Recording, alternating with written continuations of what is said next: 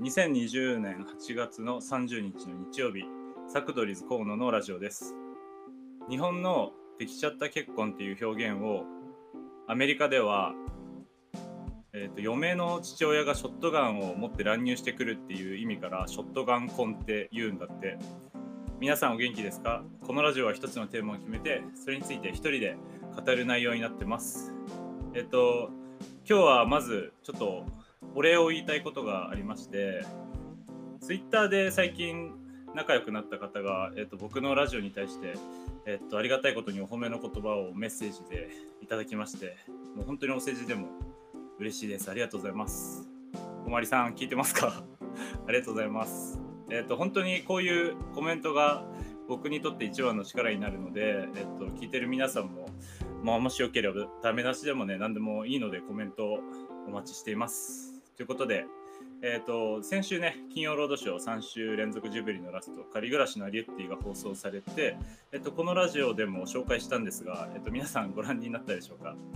えっと、アリエッティのね、視聴率調べたんですけど、まだ発表されてないんですけど、1週目の隣のトトロが16.5%で、えっと、2週目の国立小坂からが11.4%でした。えっとね、どちらも2桁台に乗ってて、えっと、このご時世でさすがジブリだなっていうふうに思いました。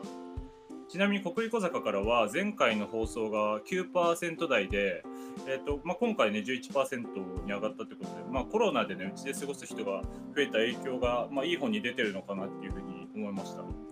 まあ、アリエッティも前回9%台だったんで、まあ、まだ発表されてないんですけどおそらく2桁はいってるんじゃないかなっていうふうに思います。まあ、ということでね3週連続のジブリ僕の特集は今回で、えー、と終わりですが、まあね、金曜ロードショーロードショーさんではまたちょっとジブリ早く放送してください ということでその時にまたジブリ特集したいと思います。はい、えっと、話は変わりますが、えっとね、最近サクトリーズのツイッターを開設して、まあ、ラジオの、ね、情報を主に発信してるんですけど今のところ、まあ、3人で映画レビューをする企画だったりえっと、僕も映画について話す回がまあたまにあるんですけど、まあ、ツイッターの方だと結構その映画に対してのいいねのリアクションが、まあ、多いなっていう風に印象があって、まあ、最近僕もラジオ用に自分でアカウントをツイッターで作ったっていうのもあるんですけどいろいろねお話ししてくれる人たちもみんな映画だったりジブリ好きな人が多いんで、まあ、今後僕はよりちょっと映画とかねその辺をテーマにしたラジオを多めでやっていけたらいいなっていうふうに思いまして、まあ、ですのでね今回映画をテーマにしたラジオをお届けしようと思うんですが今日はちょっと新たな試みをしてみようと思ってます。えっと、この試みっていうのはねずっとやってみたいなって思ってた企画で、まあ、内容としては一本のね映画のラストシーン以外をネタバレで紹介するっていうのをしたいなと思ってて、まあ、なんでこれをしようかって思った理由が、まあ、多分ほとんどの人が見たことのない、まあ、マイナー映画をま紹介するんですけど、まラストシーン以外を紹介したら果たして見たくなるのか見てくれるのだろうかっていうふうに思ってて今日はちょっと実験的なラジオになると思います。ということで今日のテーマはほぼネタバレ映画紹介ザ・バニシング消失編です。えっ、と、ザ・バニシングがタイトルで、日本語のサブタイトルが消失ということで、ザ・バニシング消失編ということで、今日の紹介をしていきたいと思うんですけど、えっ、と、映画をね、ほぼ丸々説明をこのラジオ15分以内でやらないといけないので、少しね、早口だったり、分かりにくい表現っていうのもあるかもしれないですし、まあ、説明する上でね、まあ、時間軸が、まあ、結構物語の中で前後することもあると思うんでちょっと聞く方も大変かなっていうふうに思うんですけど、まあ、ぜひねついてきて聞いてもらえたら嬉しいと思います。ということで内容に触れていきたいんですが、えっと、この「ザ・バニシング」は1988年に公開されたサイコスリラー作品でオランダ映画になってます。これ珍しいですね。で日本では2019年に、えっと、新宿の、ね、劇場で公開されて本当に30年越しぐらいにえっと、日本で公開されたんですね。えっと、ちなみに今だとね、Amazon プライムで僕はレンタルで見たんですけど、えっと、この映画、えっと、僕が好きなキューブリック監督が、えっと、これまで見た映画の中で最も恐ろしい映画だって言ったと言われてて、まあ、これはもうキューブリック好きの僕は見なきゃいけないなと思って見てみました。えっと、このね映画の話をする上で2人の主人公がいてそのね名前と設定だけぜひ皆さんには覚えてほしいんですけど、えーと、レックスとレイモンっていう2人です。どちらも30代くらいの男なんですけど、えーと、まずレックスは恋人と車で車で旅をしてる男っていう設定です。でレイモンは大学教授で奥さんと娘2人がいる男。これだけ覚えてもらえばえーと、割とついてこれるかなと思うのでぜひちょっと覚えてください。えっ、と映画の始まりはですねレックスが恋人と車でオランダからフランスへ、えーと、旅行してるっていうシーンから始まるんですけど、まあ、なんやかんや喧嘩とかいろいろありつつ、えーとそのフランスで向かう途中でサービスエリアでですね恋人が飲み物を買いに行ったままね帰ってこないんですね。戻ってこなくて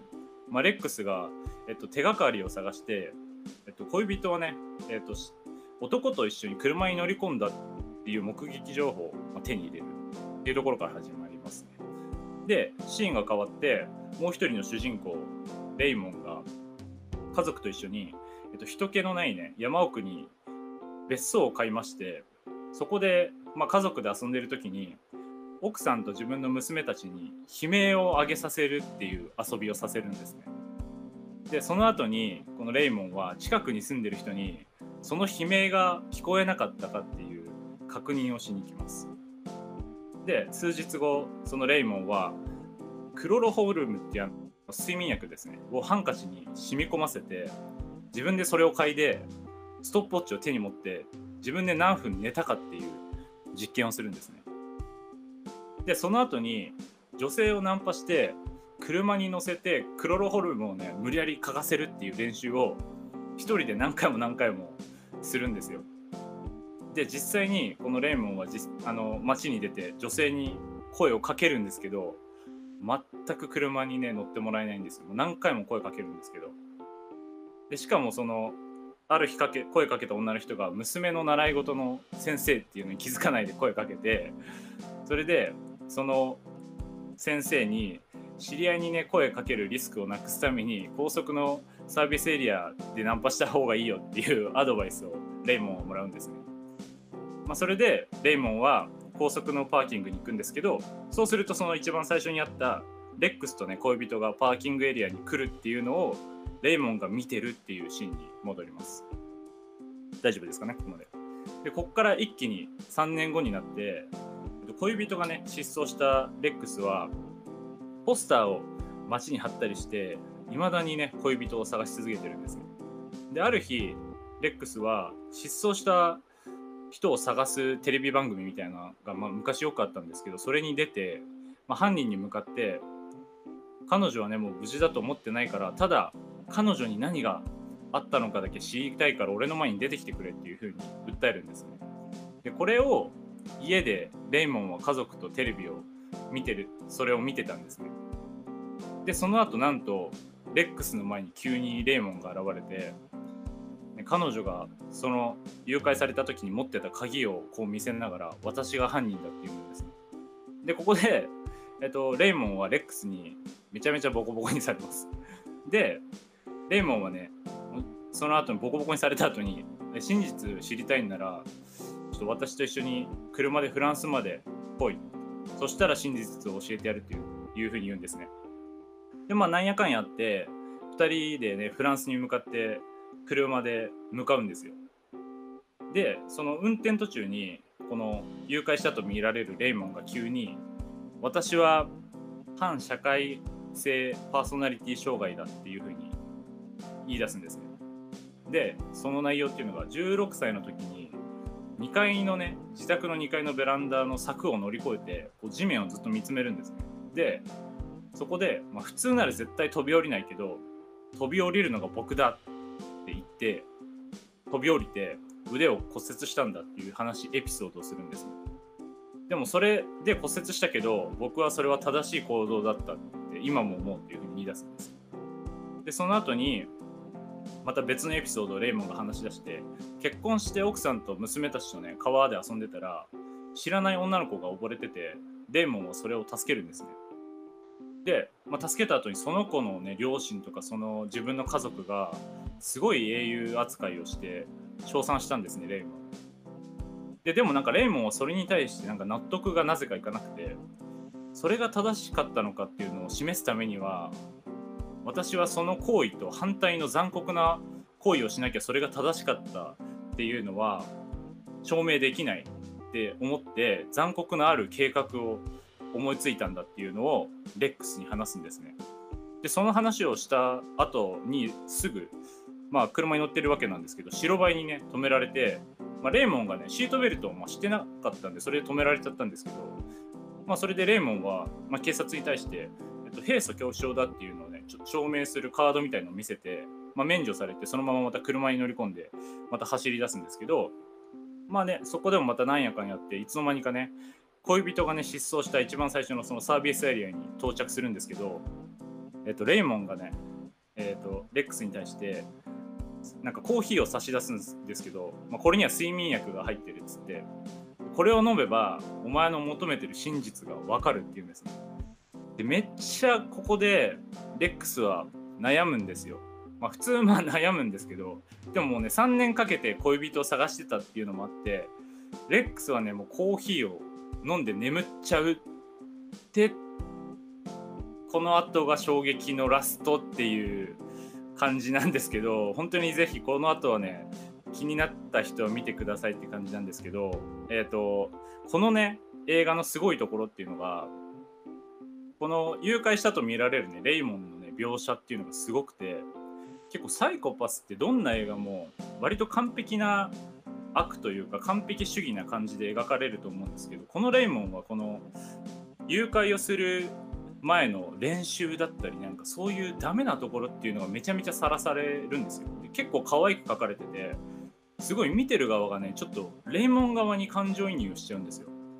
でなんかいつの間にかちょっとなぜかレイモンを応援したくなるみたいなところがあってそこがめっちゃ怖いなっていうふうに思いますね。であとねこの映画はですね本当にいろんなとこに、まあ、僕が今話してる内容もあるんですけど伏線っていうのがめちゃめちゃ張り巡らされてあってなんか見終わってしばらくしてからああれってそういうことかっていうふうになんか思い出したりすることもたくさん出てくるんですよ。で本当にもうこの後のねコーヒーを飲んだ